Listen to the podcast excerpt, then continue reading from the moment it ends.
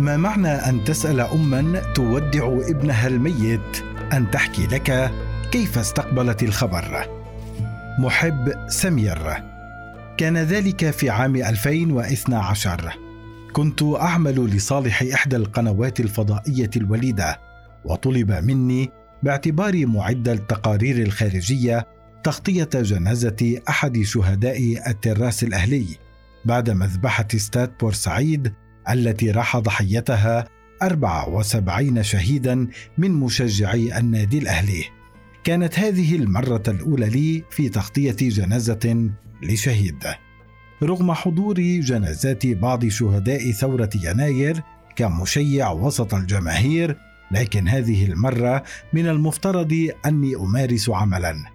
تذكرت هذه التجربة المريرة عندما تابعت ما كتب ونشر عما جرى في جنازة الفنان المصري الشاب مصطفى درويش الذي رحل فجأة الأسبوع الماضي، والتقطت عدسة إحدى الكاميرات صورة لصحفية وهي تضحك أثناء تصويرها مشهد انهيار أحد المشيعين بهاتفها، مشهد استفز مشاعر كل من شاهد اللقطة، وترتب عليه ثورة غضب عارمة على مواقع التواصل، وفتح الموقف الحديث عن التجاوزات التي تحدث من البعض أثناء تأدية عمله لتغطية جنازات المشاهير إعلامياً.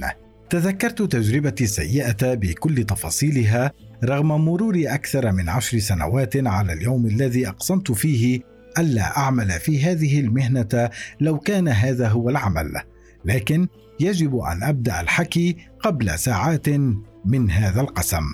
داخل استوديو إحدى القنوات الفضائية بمدينة الإنتاج الإعلامي أشارك في إعداد حلقة عن جيل الثمانينيات والتسعينيات من المطربين في مصر لبرنامج شباب خفيف، استضفنا فيه على الهواء النجم الراحل علي حميدة، وكانت الحلقة تسير في جو من البهجة والنوستالجيا المحببة. اقترحت أن نتصل بالكاتب عمر طاهر للحديث عن الموضوع.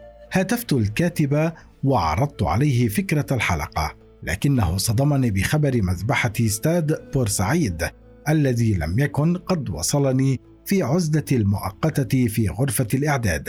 بالطبع اعتذر طاهر عن المشاركة في الحلقة، كان محقا في ذلك، لكن ماذا أفعل أنا بعد سماع الخبر الفاجعة؟ والمطلوب مني أن أكمل الحلقة الآن. ليس هذا فقط، لم يكن في خيالي أني سأغرق في مشاهد الحزن والبكاء والانهيار بعد ساعات قليلة. لم أعرف ما ينتظرني حقا.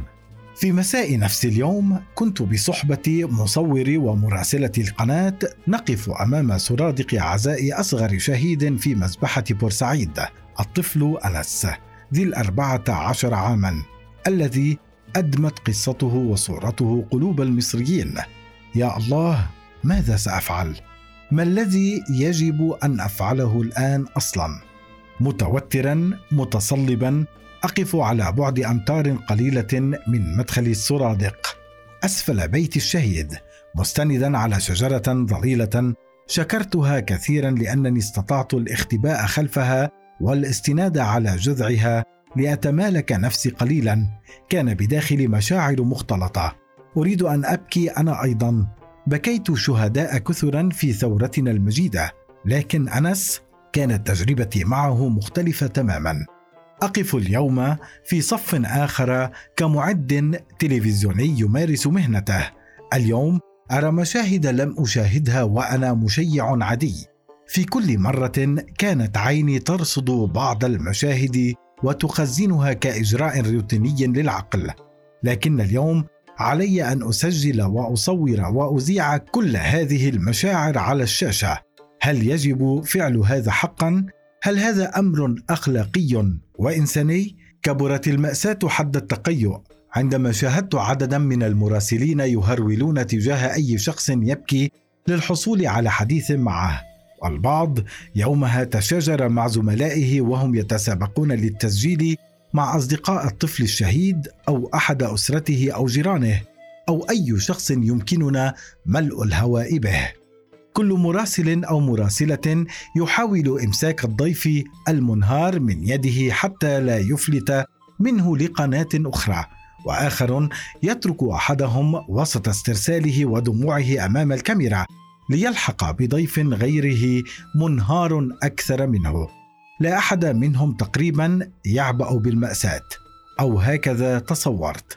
كان المشهد مريعا بالنسبة لي، ومن المفترض أن أدخل أنا أيضا لأشارك وسط هذا المشهد العبثي باعتباري أن هذا هو عملي. اللعنة، هل هذه هي حياتنا؟ يجب أن أهرب من هنا فورا.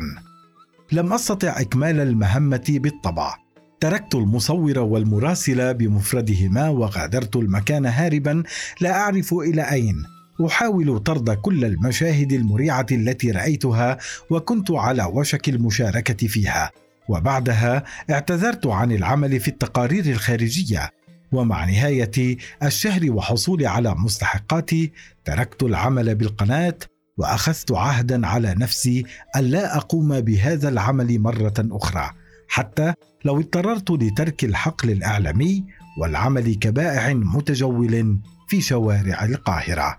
ما حدث معي منذ سنوات وما جرى الأسبوع الماضي في جنازة مصطفى درويش يتكرر مرارا في مثل هذه المناسبات، وبين الفترة والأخرى تحدث مواقف ومشاهد تصل حد الفضائح التي لا تليق بحرمة الحدث.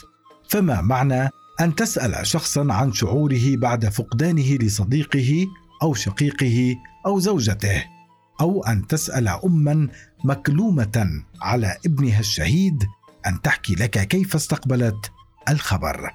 إذن هل الحل مثلما طالب البعض هو منع الصحافة والفضائيات من تغطية جنازات المشاهير أو الحوادث أو الكوارث الإنسانية بسبب ما يجري فيها من تجاوزات من بعض المراسلين؟ أم سيأتي قرار نقيب الصحفيين في مصر خالد البلشي بعد إجراء التحقيق في الواقعة الأخيرة بنتيجة إيجابية، حيث قرر وضع ضوابط للتعامل مع هذه المواقف؟ وحتى هذا الحين طالب الصحفاء والمراسلين قصر هذه التغطية في حدود ضيقة لحين وضع هذه الضوابط، أم يجب على المؤسسات الصحفية والنقابات أن تقوم بعمل ورش لتدريب المراسلين والمراسلات على الطريقة الأفضل لتغطية هذه الأحداث والمناسبات؟ بالطبع لا يمكن منع ولا يجب أحد من ممارسة مهنته، لا سيما إذا كانت مهنة إنسانية في الأساس، فلا أحد ينكر الدور العظيم للمصورين الكبار الذين التقطوا وخلدوا مشاهد عظيمة في ذاكرتنا المصرية والعربية وبصورهم في جنازات شهيرة في تاريخ مصر، سواء لسياسيين أو نجوم الفن والرياضة أو شهداء الحروب والثورات. لكن يجب عدم فقدان التعاطف البشري بذريعة التغطية المهنية.